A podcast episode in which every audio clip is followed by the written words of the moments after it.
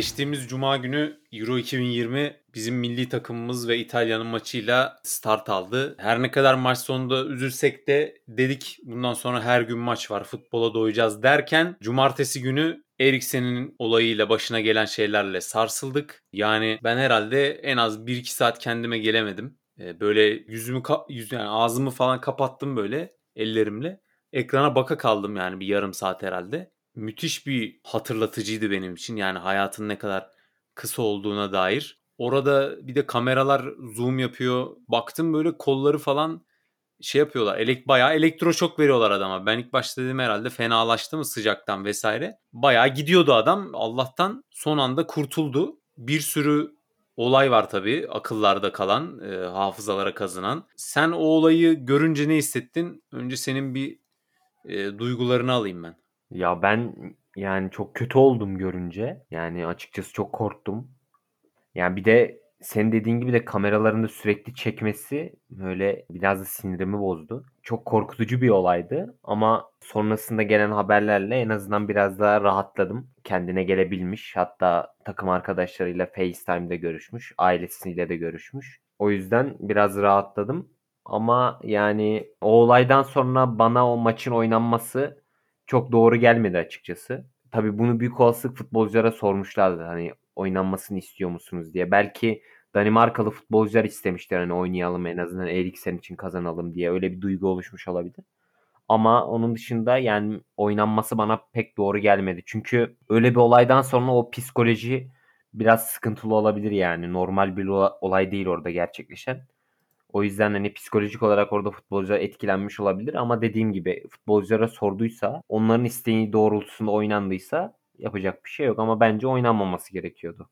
Yok zaten son gelen haberlere göre UEFA 3 tane seçenek vermiş Danimarka'ya. Ya cumartesi yaptıkları gibi sahaya geri dönüp oynayacaksınız ya bir sonraki gün oynayacaksınız öğlen vakti 12'de ya da 3-0 hükmen mağlup sayılacaksınız diye 3 tane seçenek koymuş. Yani burada biraz UEFA'nın da biraz daha hümanist davranmasını beklerdim ben açıkçası. Öyle olunca da tabii e tabii bir Eriksen aradı mı aramadı mı bilmiyoruz ama destek olduğunu biliyoruz arkadaşlarına. Daha sonra da çıkmaya karar vermişler ama tabii yarısı takımın yarısı e, sahada yoktu zaten. E, Schmeichel bir kere o yediği golü normalde bence çok yiyecek bir kaleci değil. Çünkü top da üzerine geldi elinden kaçırdı resmen. Yani orada olay esnasındaki soğukkanlı tavrından dolayı ben Simon Kjær'a e, gerçekten yani süper kahraman adam ya. Yani o eşini teselli etmesi, hemen arkadaşının o dilini dışarı çıkarması, bir an önce sağlık ekiplerini çağırması, onların başında durması, yüzündeki o sakinlik yani onun o mesela daha panik olsa belki de diğer insanları da sıçrayacak o. Neyse ki hemen ekipler geldi. Anthony Taylor'ı da hakemi de tebrik etmek lazım. Hemen müdahaleye başladılar. Bu zaten ilk dakikalar çok önemli biliyorsun bu tarz olaylarda. Ani kalp durmasında ve o prosedürü uygulayarak neyse ki e, Eriksen'i hayata döndürdüler. İnşallah bundan sonra yani belli bir tabii tetkikten geçtikten sonra futbola da dönecek hale gelir. Ama hani Allah korusun dönemeyecek olsa bile en azından önünde bir hayatı var. Yani elinde bir hayatı var. Bu benzer bir olay Francis Muamba'nın da başına gelmişti. E, İngiltere Premier Ligi'nde. 2013 yılındaydı yanlış hatırlamıyorsam. E, ve 78 dakika neredeyse kalbi çalışmamış diye biliyorum ben. Daha sonra hayata dönmüş. Yani böyle olaylardan işte ders çıkarmak lazım. Hem insanın kendi hayatına bakması lazım. Hem de futbol açısından da önlemlerin ne kadar önemli olduğunu gördük. Yani orada bütün o defibrilatör yani o şok cihazı var ya e, şok verdikleri evet. kalbe onun onun olması, sağlık ekibinin çok yakında olması, anında müdahale etmesi, hakemin olayın ciddiyetini hemen anlaması. Çünkü saniyelerin önemi var orada. Bize bunun önemini bir kere daha göstermiş oldu. Umarız bir daha da yeşil sahalarda böyle şeyler görmeyiz. Umarım. Yani yeşil sahalar değil her yerde. Diyelim ve İtalya Türkiye maçına geçelim. Yani maçla ilgili söylenecek çok fazla bir şey yok aslında. Çünkü geçen hafta aslında söylememiz gereken birçok şeyi söyledik diye düşünüyorum ben. Birkaç tane soru soracağım ama zaten soruların içinde de cevabı var. Biz geçen hafta uzun top oynamamalıyız. Hani yukarıdan oynarsak Hepsini alırlar topların. Dedik mi? Dedik değil mi? Dedik. Yani. Evet. Oynadık mı maçta? Oynadık. Uzun top. Sadece uzun top oynadık zaten. Hepsini aldılar Evet. mı? Aldılar. Evet, Aldılar. sıradaki soruya geçiyorum. Barella ve Berardi sağ kanatta Umut Meraş'a sıkıntı yaratabilir dedik mi? Yarattılar mı? Umut Mera zaten kayboldu o goldeki çalım yedikten Evet, bayağı sonra. e, bayağı yarattılar. Sol tarafta Hakan oynamamalı dedik mi? Dedin. Evet. Oynadı mı? Oynadı.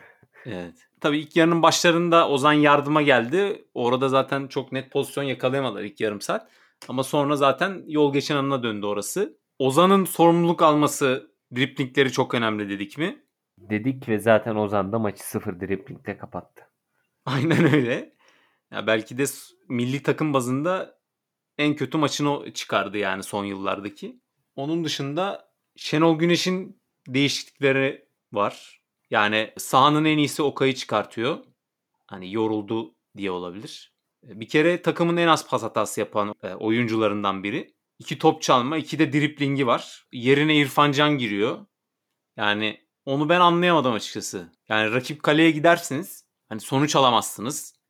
Böyle bir sihre, ekstra bir çabaya ihtiyacınız vardır. Öyle bir oyuncuya ihtiyacınız vardır. Hücuma yani defansif orta saha oyuncusunu çıkartıp hücum yönleri daha kuvvetli, yaratıcılık özelliği daha fazla olan bir hücum e, bir orta saha oyuncusunu sahaya alırsınız. Bu çok normal. Ya bu zaten dünyanın birçok yerinde yapılan bir şey. Ama siz pozisyon dahi bulamazken ve ardı ardına kalenizde tehlike görüyorken defansif oyuncunuzu çıkartıp İrfan Can'ı gibi oyuncuları almanın e, mantığını ben çözemedim. Bilmiyorum sen değişikliklere ne diyorsun? Değişikliklerde sana katılıyorum. Zaten maçın başından beri yani tamamen bu maça en azından 0-0 oynamak, beraberliği oynamak için çıkmış gibi bir anlayışımız vardı. Ve İtalya bizi çok iyi analiz etmiş. Yani bize oyun kurdurmayıp bizi uzun topa zorlamaları çok önemliydi ki, ki bunu maç boyunca yaptılar. O bizim orta sahamıza olan baskıları e, neredeyse 90 dakika boyunca sürdü. Ki Okay ve Ozan'ın toplam pası yanlış hatırlamıyorsam 40 toplamı. ikisinin toplamı 40. Jorginho e, bunun iki katını yapmış tek başına sadece. Yani bu da çok büyük bir fark. Maçın gizli kahramanı zaten Jorginho. Evet. Onun dışında Chiellini ve Bonucci'nin adeta Burak'la dalga geçmeleri. Yani hiç şans vermediler ki zaten yani bir hücum planımız yok gibiydi adeta. Yusuf'un çok önemli bir rolde oynayıp o bağlantıyı hücum ve orta saha arasındaki bağlantıyı hiç kuramaması. Kanatların hiç işleyememesi. Hakan'ın neredeyse hiç yaratıcılık yapamaması. Kenan'ın çok kötü oynaması. Yani böyle bir ortamda takımın en iyi ismini çıkarıp yani çünkü yoruldu diye çıkardı. Büyük olasılık. Senin dediğin gibi de. Ama bana saçma geldi o değişiklik yani. İtalya bizim solumuzu çok zorlayacak dedik. İstatistiklere baktığımızda da %42 sağ taraftan gelmiş. 2 gol de o taraftan geldi. Sadece sağdan gelip bir Spinazzola'ya açtığı gol orta var işte. Yani bütün golleri aslında sağdan attı İtalya. Onun dışında demiştik ki orta sahaları çok teknik ama fiziksel olarak yırtıcı değiller. Hiç omuz omuza mücadele gördün mü Jorginho ile Ozan arasında veya Okay'ın yani birkaç defansif girişim hariç hani hiç fiziksel olarak zorladık mı? İkinci yarı dışında ilk yarı özellikle faal yapabildik mi? Yani faal bile yapamadık yani. Yok zaten her çıktı yani her çıkmaya çalıştığımızda pas hatasıyla rakibe topu geri verdik yani. Evet ama ya en azından bir orta sahaları omuz omuza fiziksel güçlerini test edersin yani. Bunu hiç yapamadık. Yani belki de tek üstünlüğümüz orta sahada fizikseldi onu kullanamadık mesela. 24 tane şut görmüşüz kalemizde. 3 tane şut attık zaten. 8 tanesi İtalyanların isabetli şutu var. Bizim isabetli şutumuz yok zaten. Yani o 3 şutu da ben şuttan saymıyorum açıkçası. Şutumsu diyebiliriz. Gol beklentilerine baktığımızda İtalya 1.94, Türkiye 0.61. Yani İtalya'nın zaten belki 3-0 değil ama en az 2-0 gelmesi gerektiğini zaten istatistiğe bakarak görüyoruz. Hoş yani bugün de İskoçya 1.80'lerde bir gol ort- e, gol beklentisiyle 2-0 yenildi Çekya'ya ama o tabii farklı bir hikaye. Ama İtalya zaten maçın başından sonuna kadar üstündü. Sadece ilk yarım saat çok net pozisyon bulmakta zorlandılar. Ama maç boyunca üstün olan taraftı. Biz bir kez bile kontrayla vurmaya çalıştık, vuramadık. Ya Burak'la zaten kontra oynanmaz dedik. Oynamaya çalıştık. Yani neredeyse yapmamamız gerekir denen her şeyi Şenol Güneş herhalde takıma yapın demiş. Dolayısıyla hüsranla döndük. Israrla geriden oyun kurmaya çalıştık. Bunun da ben sebebini çok anlayamadım. Uğurcan'a Türkiye'nin ayağı en iyi kalecilerinden biri diyoruz. Üçüncü golde gole sebep oldu yaptığı pas hatasıyla. Kenan Karaman yani milli takımın en iyi isimlerinden en kötü maçlarından birini çıkardı. Özellikle yukarıdan gelen toplarda yani hani hava topunu aldı ama özellikle ayağıyla kontrolleri çok sıkıntılıydı bence. Evet. Buran göz göre göre offside olduğunu göre göre iki kez offside'a düşürdü. Yani biraz orada oyun zekasını kullanması gerekirdi. Kielli'ni zaten destan yazdı bence maçta. Yani bizim ceza sahasının etrafında özellikle sol yarım alanda bayağı yazlık sitesinde gezen emekli gibi gezdi yani zaten. O yaşta bir stoper ancak o kadar rahat gezebilirdi orada. Ve biz de gezdirdik yani. E, bu da aslında büyük bir başarı bizim için. Yani orada o en azından pas bağlantısını kesersin onu da yapamadık. Evet. Spinazzola konusunda uyardık. Yani ofansif olarak çok iyi dedik. Arkası boşalır dedik. Zaman zaman hani belki bir Cengiz'in bir pozisyonu vardı sağdan hatırlarsan. Evet. Orada bir kez belki yakalayabildik. Orayı da zorlayamadık. Yani zaten birkaç tane zayıf noktaları var. Onu oraları da zorlayamadık yani. Kesinlikle katılıyorum sana. Ya yani Spinazzola her geldiğinde aynı çalımı atarak orta açtı ya. Yani çok komikti. Yani birinci de yersin, ikinci de yersin. Ama 3-4 de artık yeme yani. Bir de sürekli hani oradan geldiğini göre göre oraya bir destek olmaması ve onun o arkasının boş olduğunu görüp oraya kullanmamamız gerçekten bana çok saçma geldi. Evet. Peki bizim stoperlerin performansına ne diyorsun? Ben mesela her ne kadar kendi kalesine gol atsa da Meri öyle çok kötü oynamadı ama Çağlar bana göre rezalet bir maç çıkardı yani kendi evet. standartına göre. Özellikle topla birlikte çıkıp kaptırdığı böyle 2-3 pozisyon var. Yani topla birlikte dribbling yaptıktan sonra böyle heyecan yaptı gibi oldu. Sonra baskı yedi ve kaptırdı. Bazı basit pas hataları yaptı. Meri her ne kadar kendi kalesine gol atmış olsa da bence bir iki pozisyon hariç bence çok iyi oynadı. Özellikle böyle üst üste iki kornerde de Chiellini'yi boş bırakması çok saçmaydı. Yani çok rahat kafa vurdurdu Chiellini'ye. Bir de üst üste oldu bunlar. Onun dışında bence fena bir maç çıkarmadı Merih Demiral. Evet. Yani ne her ne kadar çok üzülsek de canları sağ olsun diyelim. Geçmişe çok takılmayalım ve önümüzdeki maçlara bakalım klasik tabirle. Evet. Ve önümüzde de bir Galler maçı var. Daha sonra İsviçre maçı var. Galler'in bir analizini yapalım istersen. Olur.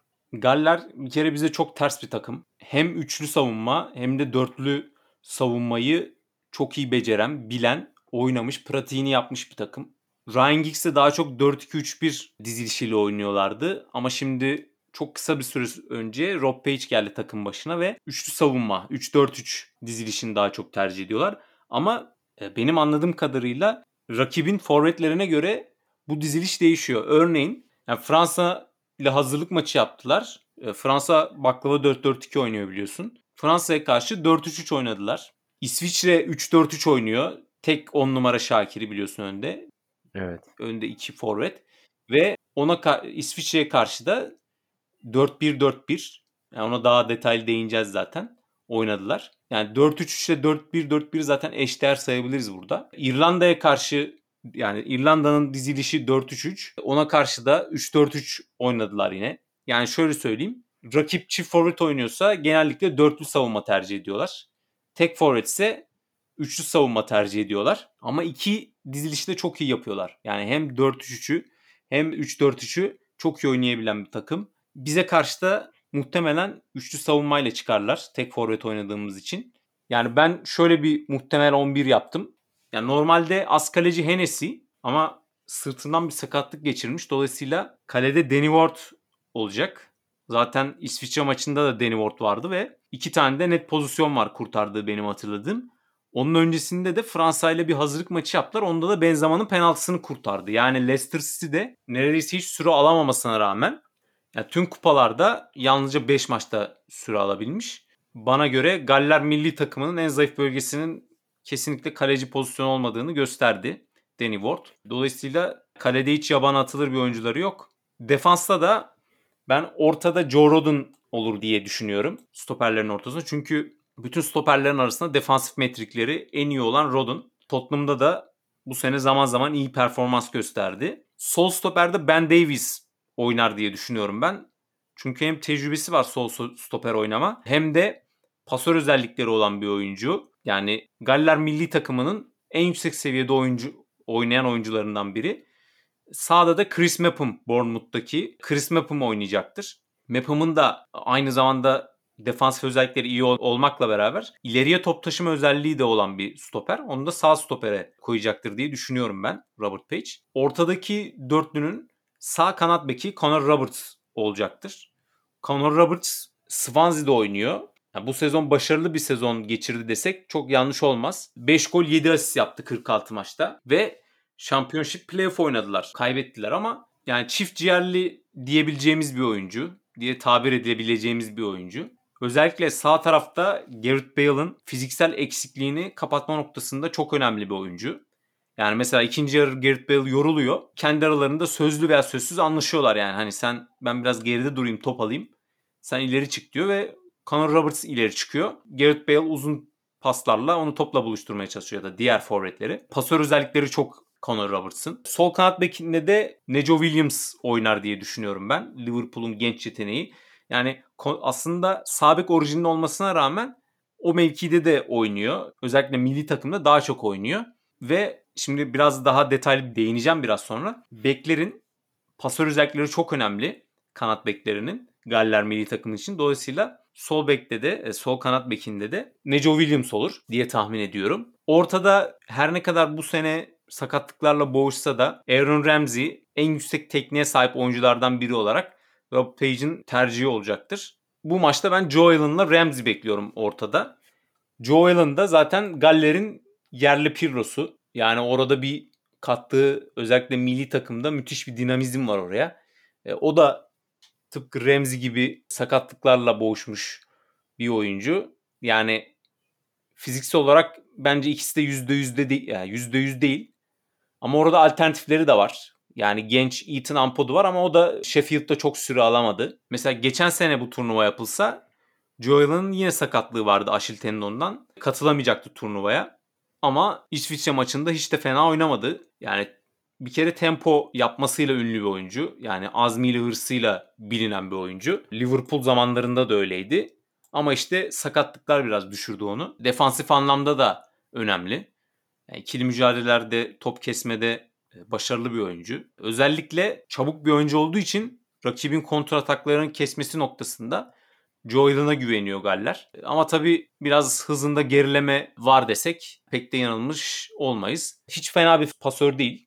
Yani bir Remzi kadar olmasa da dayanıklı bir oyuncu. Ama tabii bu sezonda çok fazla süre almadığı için o meşhur dayanıklılığını sergileyebileceğini pek zannetmiyorum. Gelelim Galler'in en tehlikeli ve bize sıkıntı yaratabilecek tarafına öndeki üçlüye. Öndeki üçlüde garanti diyebileceğimiz iki isim. Solda Daniel James, sağda Garrett Bale. Daniel James daha çok sağ kanatta oynuyor Manchester United'da biliyorsun. Yani Solskjaer özellikle bu sezon onu e, oyuna daha sonradan dahil etmeyi tercih etti. Bunun sebebi de tamamen bir kontratak silah olması. Galler de tam bir kontratak takım olduğu için Daniel James Galler'in ataklarını yönlendirmede çok önemli bir oyuncu. E, bizim de çok dikkat etmemiz gerekiyor. Solda oynadığı için de şöyle söyleyeyim. Manchester United'daki hücum performansına göre daha iyi bir performans sergiliyor. Çünkü içe kat edip şut çekebiliyor sağ ayaklı olduğu için. E tabi Manchester United'da sağda oynadığında bunu yapamıyor. Yani orta açmak veya cutback yapmak durumunda kalıyor. Sağ tarafta Gareth Bale bir kere hala ne kadar formsuz olursa olsun ki Premier Lig'in sonlarına doğru o da vites arttırdı. Hiç fena istatistikleri yok e, Gareth Bale'ın da. Formunu yakaladı sayılır.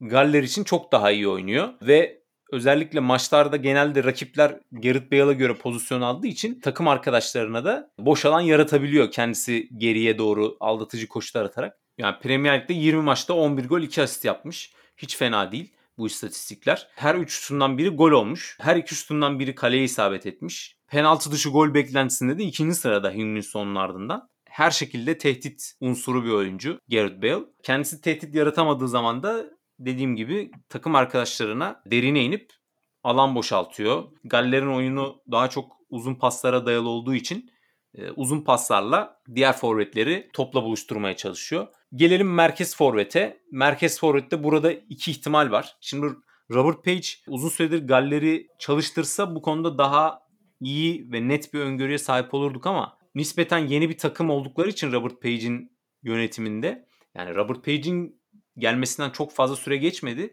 Dolayısıyla tam nasıl yaparlar bilmiyorum ama %50 %50 İsviçre maçında Kiefer Moore'u tercih etti. Çünkü hedef santrforla topu indirmeye hedefledi Galler. Ama normalde Euro 2020'den önceki son maçlarda Harry Wilson'ı veya zaman zaman Gareth Bale'ı sahte forvet olarak da kullanabiliyorlar.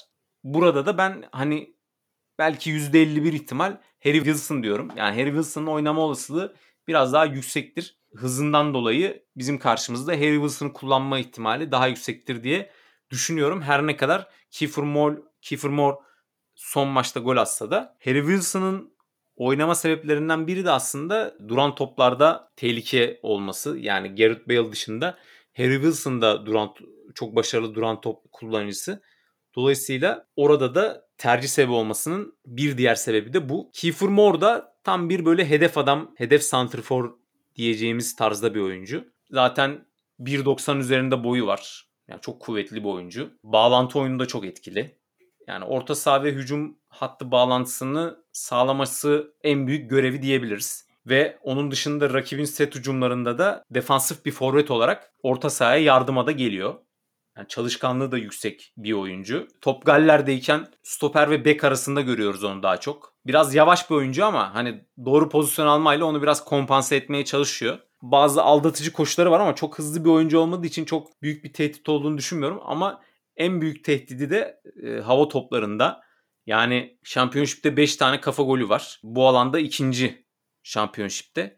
Ve %59 hava topu kazanma başarısı var bunun da stoperlere karşı olduğunu düşünürsek çok büyük bir başarı bence bu. 44 kava denemesinden 19 isabet yakalamış şampiyonşipte. İyi bir oran. İsviçre maçında da özellikle yüksek toplarda ne kadar tehlikeli olduğunu gördük. Özellikle duran toplarda, tehlikeli frikiklerde dikkat etmemiz gereken bir oyuncu. Aynı zamanda hani belki detay olarak gelebilir sana ama Hani rakibin frikiklerinde bizde mesela Hakan'ın frikikleri çok tehlikeli biliyorsun. Orada da mesela baraja koydun mu zaten dev gibi adam. O barajı aşmak da zorlaşıyor. Kiefer Moore orada da kullanıyorlar. Yani barajda böyle dağ gibi dikilmesi için de kullanıyorlar. Benim için muhtemel 11'i bu şekilde olacaktır.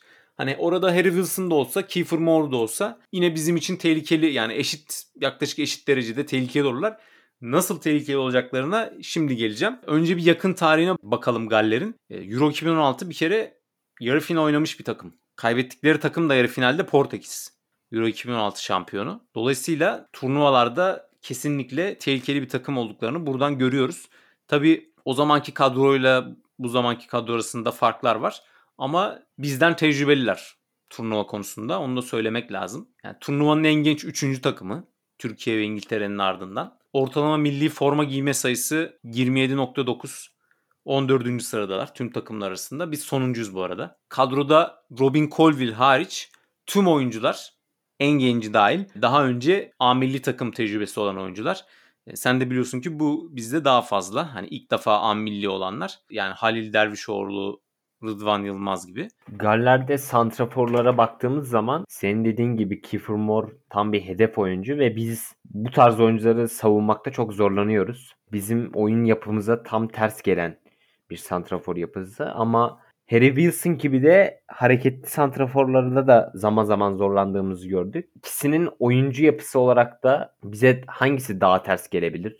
Veya iki oyuncu da birbirinden farklı olduğu için e, hangisi oynarsa atıyorum Kiefer Moore'da Kiefer Moore oynarsa nasıl bir savunma anlayışıyla sahada olmalıyız veya Harry Wilson sahada olursa nasıl bir savunma anlayışıyla sahada olmalıyız? Yani Türkiye açısından benim tercihim Harry Wilson olur. Her ne kadar teknik bir oyuncu olsa da, hızlı bir oyuncu olsa da bizim stoperlerimiz yavaş değil biliyorsun. Evet. Ve Çağlar'ın burada aslında Kaan Ayhan da tercih edebilir bu maç özel. Ama Çağlar'ın ben onun üstesinden geleceğini düşünüyorum hızıyla. Çünkü Çağlar'ın hızı da hiç yabana atılır değil. Kiefer Moore olursa eğer duran toplarda bizim için sıkıntı olabilir. Bazen yan toplarda sıkıntı yaşadığımızı biliyorsun. Dolayısıyla Kiefer Moore bize bir tık daha ters gelir diye düşünüyorum ben. Rakip çift forvet oynuyorsa dörtlü, tek forvet ise üçlü savunma tercih ediyorlar dedik. Bize karşı zaten muhtemelen üçlü savunmayla yani 3-4-3 sahaya çıkacaklarını söylemiştim.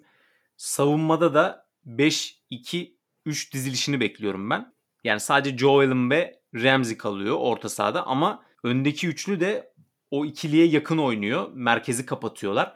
Dolayısıyla burada bizim kanatlardan etkili ataklar yapabiliyor olmamız lazım. Derinde kompakt bir savunma takımı olduklarını biliyoruz. Bir kere hücumda çok üretken olmadıklarını söylemek lazım. Yani kazandıkları maçları da genelde 1-0 kazanıyorlar. Ben açıkçası çok tehlikeli yerlerde duran top vermediğimiz sürece ya da çok defansı ileri çıkarıp gafil avlanmadığım sürece bize karşı net pozisyon bulabileceklerini çok zannetmiyorum. Ama gol bulurlarsa da kapandıkları zaman bir sıkıntı yaşayabiliriz. Öndeki üçlüyü normal düz üçlü de olabiliyor. Çift on numaralı da yapabiliyorlar. Hani Garrett Bale'ı ya da Harry Wilson'ı ortada kullanıp oradaki varyasyonları gayet çeşitli. Ezberlenmiş atak aksiyonları var. İsviçre maçında hatırlarsın Jan Sommer'in uçup kurtardığı bir e, kafası evet. var Kiefer Moore'un. Soldan Daniel James ortalıyor. Bunu aynısını Slovakya maçında da yapmışlar.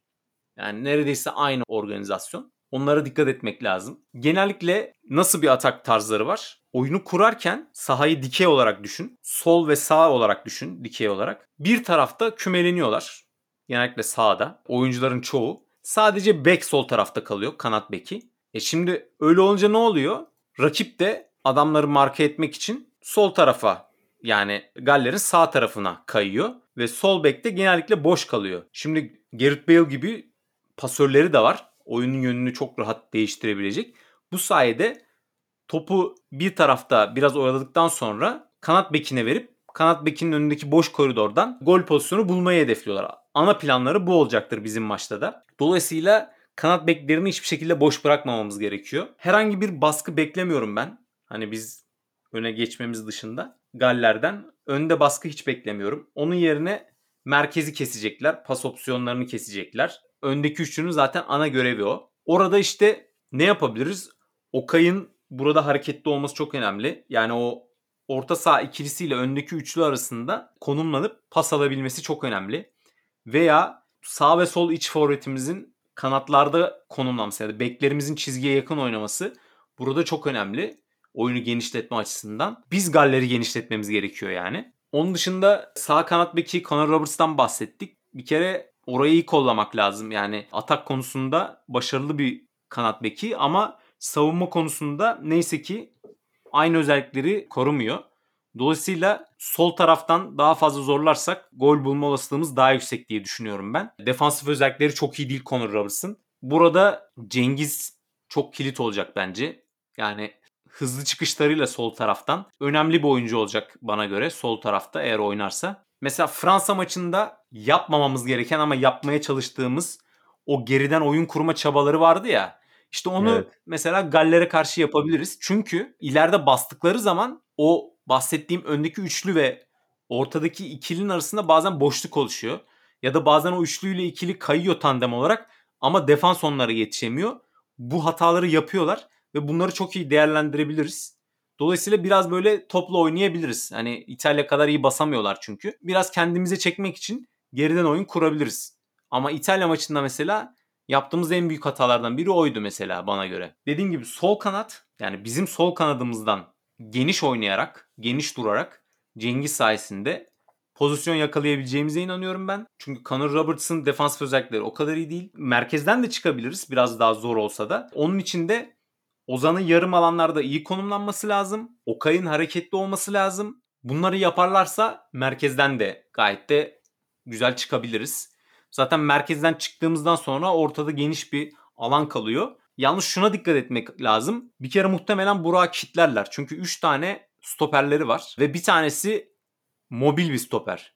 Yani Mobil stoper derken ne demek istiyorum? Burak derine indiği zaman Burak'ı takip edebilecek her zaman serbest bir stoperleri var. İşte o noktada zamanlamayı çok iyi yapan artık sağda kim oynayacaksa ya da solda Cengiz, oyn- Cengiz mi oynayacak? Veya Yusuf arkadaki. Burak'ın boşalt alanları anında doldurmak lazım. Yoksa orayı direkt diğer iki stoper dolduruyor.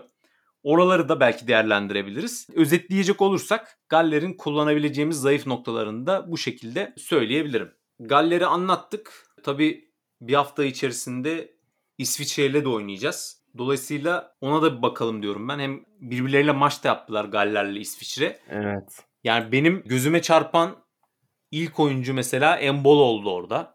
Evet. Ee, müthiş bir performansı vardı maçta. Şakir'i zaten tam bir orkestra şefi. Diziliş olarak bence onlar da ters bir takım bize. Evet. Sen tabii daha detaylı analiz ettin. Hı hı. Biraz İsviçre'nin oyun tarzından bahset istiyorsan sen de.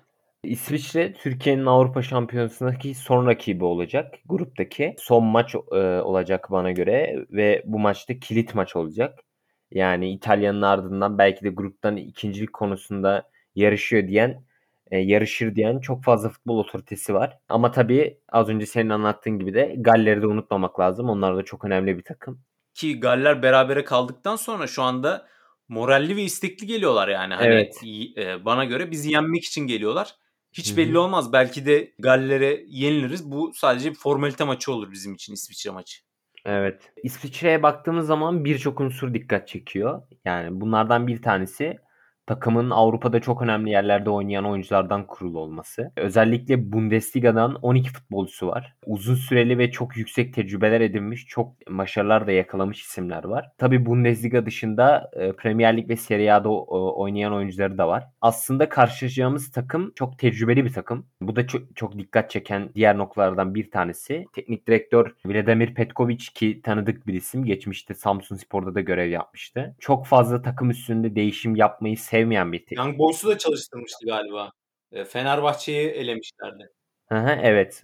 E, Ondan Samsun Spor'dan sonra da galiba Lazio falan da yapmıştı. Yani e, bilindik bir isim. Çok fazla takım üstünde değişim yapmayı seven bir teknik adam değil kendisi. Bu turnuva öncesinde de çağırdığı geniş kadrodaki bütün genç oyuncuları eledi ve tecrübeli bir kadroyla yola çıkmaya karar verdi. Bu tecrübe uzun zamandır bir arada oynayan oyuncuları barındırıyor ki İsviçre'de bu önemli bir avantaj. Granit Xhaka, Shaqiri, Ricardo Rodriguez, Jan Sommer gibi isimler uzun süredir birlikte oynuyorlar ve birbirlerini çok iyi tanıyorlar. Ama diğer taraftan da kadrosunu yeniden yenilemekte zorlayan bir İsviçre var. Bu da İsviçre kamuoyunda bazı eleştiriler eleştirileri de beraberinde getiriyor. Yani buna kısmen hak vermek gerekiyor. Çünkü dikkat çeken ve dezavantaj olarak gözüken şey e, şu. Shaqiri çok önemli bir oyuncu. İsviçre'nin en bilinen, en gözde oyuncusu. Oynadığı kulüplerin aksine milli takımda senin dediğin gibi de oyun oyunun merkezinde oynuyor. Ve gerçekten İsviçre'de çok sevilen bir karakter ama Liverpool'da çok fazla forma şansı bulamıyor. Bu bir gerçek. Yine Ricardo Rodriguez önemli bir isim. Geçmişte Türkiye'de birçok kez transfer konusu da oldu. Ancak o da bu sezon Torino'da çok fazla forma şansı bulamadı. Keza Granit Xhaka'da inişleri çıkışları olan bir oyuncu. O da forma şansı pek fazla bulamadı. Bunun dışında da yani forma şansı bulamayan oyuncuların dışında da bazı oyuncuların da formsuzluğu dikkat çekiyor.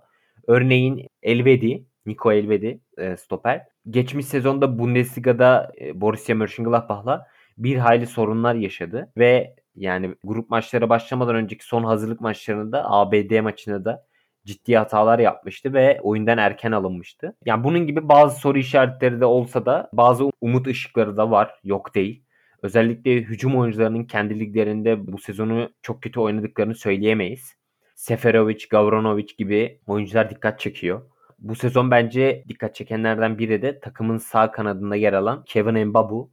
Wolfsburg'da çok iyi bir sezon geçirdi. Bizim de biraz sıkıntılı gözüken tarafımız sol taraf gibi gözüktüğü için belki orada bu futbolcuya dikkat etmemiz gerekiyor. Galler maçında da çok süratliydi yani ben Evet. çok beğendim. Hani. Embolo'dan sonra en beğendiğim oyuncuydu ben benim. Evet. Bu takımın X faktörleri de olacak. Takıma gene Bundesliga kontenjanından katılan Ruben Vargas var. O da benim futbol manager'dan yani daha önce adını bilmezken futbol manager'dan böyle bulduğum bir oyuncu. Ruben Vargas çok hızlı, çok tempolu bir futbolcu. Aslında çok fazla rotasyona girmedi ama Petkovic için kitlenen maçlarda belki önemli bir oyuncu olabilir. Ona da dikkat etmek gerekiyor. Ee, onun dışında da saha dışında da dikkat çekilen bir konu yani İsviçre çok özgüvenli. Ya bu genelde hani Türk milli takımı için daha çok Türk milli takımı için geçen bir faktör. Yani biz işte motivasyon ve özgüvenimizle yani bu iki terim daha çok bizle bağlaşan bir faktör. Ama yani İsviçre'de çok özgüvenli. Hatta bunu da takımdaki futbolcuların söylemlerinde de seziyoruz. Örneğin Granit Xhaka biz valizlerimizi finale kadar hazırladık. Buraya küçük çantalarla değil büyük çantalarla geldik ve sonuna kadar burada kalacağız demişti. İsviçre basını da tarihin en iyi kadrosuna sahibiz demişlerdi. İsviçre basını da böyle bir söylem vardı. Ama İsviçre tarihinde grup maçları haricinde hiç maç kazanamamış bir takım. Özellikle son dönemde hep e, yani son 16 turlarında elenmiş. Yani ikinci turda elenmişler. Burada bence kadro olarak çok iyi bir kadroları var ama oyunun ya buradaki asıl sıkıntı kadro olarak çok iyiler ama bence oyunun kaderini böyle tek başına değiştirecek böyle A ve A plus diye tabir edebileceğimiz bir oyuncunun eksikliğinin olmasını düşünüyorum ben. Yani bence o tarz bir oyuncuları yok. Her ne kadar bilindik çok fazla oyuncuları olsa da bence hepsi B ve B plus diyebiliriz. Yani oyunu tek başına değiştirebilecek bir oyuncunun eksikliğini bu gruptan çıktıktan sonraki maçlarda bence çok net görülüyor bu eksiklik. Uzun süredir üçlü dizilişle oynuyorlar. Maç içerisinde dörtlüye dönülen anlar da var ki bunun için uygun futbolcuları da var. Örneğin Ricardo Rodriguez hem üçlüde sol kenarda tek başına da oynayabilir. Dörtlüde sol stoperde oynayabilir. Veya beşlide yine sol kenarda da oynayabilir. Bunun dışında da tabii teknik direktörü de konuşmamız gerekiyor. Vladimir Petkovic. Dediğim gibi ülkemizde bilinen bir isim. Burada çok önemli bir şey başardı sahanın dışında. Birçok farklı kökenlerden gelen futbolculardan kurulu bir takım İsviçre. Çok milletli. Onların deyimiyle sekondolar. İkinci kökeni olan çok fazla oyuncuya sahipler. Bunları bir araya getirmeye başardı ve Petkovic'den önce de şöyle bir olay varmış. Yani işte takımda Almanca konuşanlar bir masada, takım yemekte Almanca konuşanlar bir masada, Fransızca konuşanlar bir masada oturuyormuş. Ama Petkovic geldikten sonra çok büyük ve yuvarlak bir masa e, getirtiyor tesise. Yani orada e, nerede yapılıyorsa antrenmanları veya yemekleri ve bütün futbolcuları da bir arada toplayarak böyle bir birleşim birleşimi sağlıyor. Bu çok önemli bir şey. E, kendisi de 7 dil biliyor ve o da bir sekondo olmasıyla yani bu bir e, bunun da faydası var bu birleşim bir araya getirmesinde. Kaynaşmış bir takım var yani. Evet. Dezavantajlarına bakacak olursak belki de en çok dinlenmesi gereken takım olacak. Galler maçını Bakü'de oynadılar. Sonra İtalya maçı için Roma'ya gidecekler. Sonra tekrar bizim maçımız için Bakü'ye dönecekler. Yani bu çok zorlu bir sezonu geride bıraktıktan sonra bu kadar yolculuk, Covid protokolleri sebebiyle testler falan filan belki bizim maçımızda yorgun olacaklar. Bu da önemli bir etken olabilir bence. Evet. Galler İsviçre maçına baktığımız zaman yani benim orada dikkatimi çeken biraz maçtan örnek vermek gerekirse en azından bizim açımıza göre her iki tarafta bence düşük tempoyla oynadılar ki bu bizim için iyi bir durum. Galler bize karşı İsviçre'ye yaptığı presi yaparsa ve bizim İtalya maçındaki yediğimiz presten dolayı oyunu kurmada yaşadığımız sıkıntıları da göz önünde bulundurursak bize de belki bu baskıyla oynayabilir Galler. Galler açısından bunu söyleyebilirim. İsviçre açısından da Üçlü savunmadan dolayı zaten bize ters gelen bir takım. Onun dışında senin dediğin gibi Embolo ve Seferovic ikilisi de bize sıkıntı yaratabilecek bir ikili. Çok yıpratıcı isimler. Fizikalite olarak çok yukarıdalar. Embolo daha çok sprinter bir oyuncu. Zaten Seferovic her türlü oyuna oynayabileceğiniz bir futbolcu. Yani her türlü oynay e, oyuna yatkın bir futbolcu. Duran toplarda da çok tehlikeliler bence. Yani geç koşular falan Embolo'dan, Embabu'dan. Gerçi Galler'in orada felaket bir alan savunması vardı ama bizim de duran toplarda herhalde çok dikkatli olmamız lazım İsviçre'ye karşı. Evet. Ki yani korner konusunda da falan böyle özel çizilmiş setleri var. Ki bizde yan top sıkıntılı biraz. O yüzden kornerlere de dikkat etmemiz gerekiyor. İsviçre'nin bence en çok sıkıntı yaşadığı şey ben bunu Galler maçında gördüm. Galler 3 stoperi serbest bıraktı baskı yapmadı o bölgeye ve geri çekildi. Böyle bir ortamda da stoperlerden oyuna katılım bekliyorsunuz. İşte gerek dribbling gerek pas kalitesiyle. Yani şöyle bir örnek vereyim. Mesela podcast'ın başında bahsettiğimiz gibi bizim maçımızda Chiellini'nin yaptığı şey yapması gerekiyordu İsviçre stoperlerini. Ama o gerideki üçlü bunları yapmadı. Maçın başında denediler ama başarısız oldular. Yani biz de belki böyle bir anlayışla İsviçre karşısına çıkarsak en azından o üçlü stoperin oyuna katkısını azaltabiliriz. Bu da bizim için bir avantaj olabilir. Peki Galler'e karşı çıktıkları dizilişle mi ve oyuncularla mı sahaya çıkarlar bize karşı? Nasıl bir takım bekliyorsun? Yani uzun zamandır üçlü oynuyorlar. Bence bu kadroyla yine sahada olabilirler. Belki bir iki değişiklik olabilir ama onun dışında bence bu, e, bu kadroyla Galler'e karşı çıktıkları kadroyla sahada olabilirler. Bir kere ilerideki üçlü kesin aynı olur. Yani Seferovic, Embolo, Şakiri. Embabu yine kesin oynar. Ya onun dışında belki Şaka'nın yanında Deniz Zakaria'yı görebiliriz. Fröyler'in yerine. Ama Fröyler de Atalanta'da çok iyi bir sezon geçirdi. Yani bence bu kadroyla sahada olabilirler. Ruben Vargas'tan bahsettin. Hem herhalde 10 numarada hem de sol kanat bekinde oynayabiliyor ama sanki 10 numaraya daha yakın bir oyuncu. Yani Şakir'in yerine Evet. girebilir gibi duruyor. Hı hı. Yani bugüne kadar rotasyon dediğim gibi rotasyonda pek fazla dikkat çekmedi. Çok fazla da rotasyonda görmedik ama yani ben Petkovic'den onu böyle oyun çok sıkıştığı anlarda böyle bir Ruben Vargas hamlesi bekliyorum. Dediğim gibi çok hızlı ve çok tempolu bir oyuncu. Şakir'in oynadığı rolde daha çok yat o rolde oynayabilir ve tehlikeli de olabilir bence. Dikkat etmesi gereken isimlerden bir tanesi. Sol bekte de yani sol kanat bekinde de oynamışlığı var.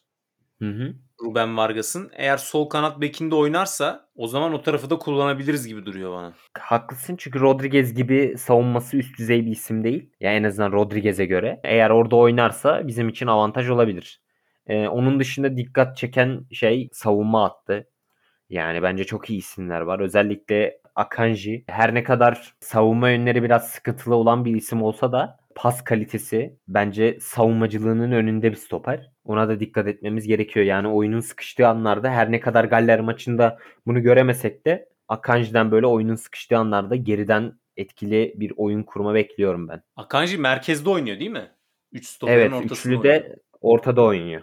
Şöyle bir şey yapılabilir aslında. Çünkü benim bildiğim kadarıyla ne Elvedi ne de Rodriguez çok kaliteli pasörler değil yani en azından Akanji ile karşılaştırınca. Top Elvedi'ye veya Rodriguez'e oynatıldığı zaman o kanada doğru böyle bir önde basıp onları uzun topa zorlayabiliriz. Oradaki pas hatalarından faydalanabiliriz gibi geldi. hem pas hatalarından faydalanabiliriz hem de hem Elvedi ve özellikle Akanji baskı yediğinde böyle çok fazla hata yapabilen iki stoper. Özellikle Akanji ki bunu Dortmund'da çok fazla gördük. Yani baskı yediğinde ya işte hatalı pas atıyor geriye doğru ya da topu bir şekilde kaptırıyor. Bu dikkat çeken bir faktör. Yani top Akanji'ye veya Elvedi'ye geldiğinde bir baskı kurup oradan belki tehlikeli bir pozisyon yaratabiliriz. Şakir'e de bana sorarsan bir adam markajı yapmak lazım ama onu da Okay'ın yapmaması lazım. Yani orada ya Ozan ya da yanında hani Dorukan'ı mı koyacak Şenol Güneş? Mutlaka bence bir adam adama markaj gerekiyor. Yani orada Okay'ın yapmaması gerekiyor. Çünkü Embolo ve Seferovic ikilisi Merih'i ve Çağlar'ı fiziksel açıdan çok zorlayacaklar. Çok ikisi de çok yıpratıcı futbolcular. Okay'ın daha çok Merih'e ve Çağlar'a işte veya kim oynarsa orada yani stoper ikilimize yardım etmesi gerekecek. Belki o hatta kayabilir. Yani tıpkı üçüncü bir stoper gibi ortaya geçip aslında yardım edebilir onlara. Evet. Burada Okay dışında orta sahada oynayan Ozan veya Dorukan kim oynayacaksa ona burada büyük iş düşüyor diyebilirim. Peki sen Galler'e karşı mı yoksa İsviçre'ye karşı mı şansımız daha fazla? Ne düşünüyorsun?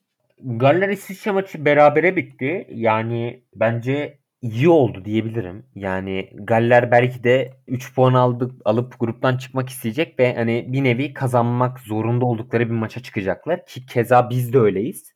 Ama hani Galler maçı daha belirleyici olacak. Çünkü hani o maçlar Galler ve İsviçre maçı berabere bitti. Bence bizim de Galler'in de kazanması lazım. Çünkü diğer rakibimiz İtalya ile oynuyor ve İtalya'nın kazanması daha büyük bir olasılık.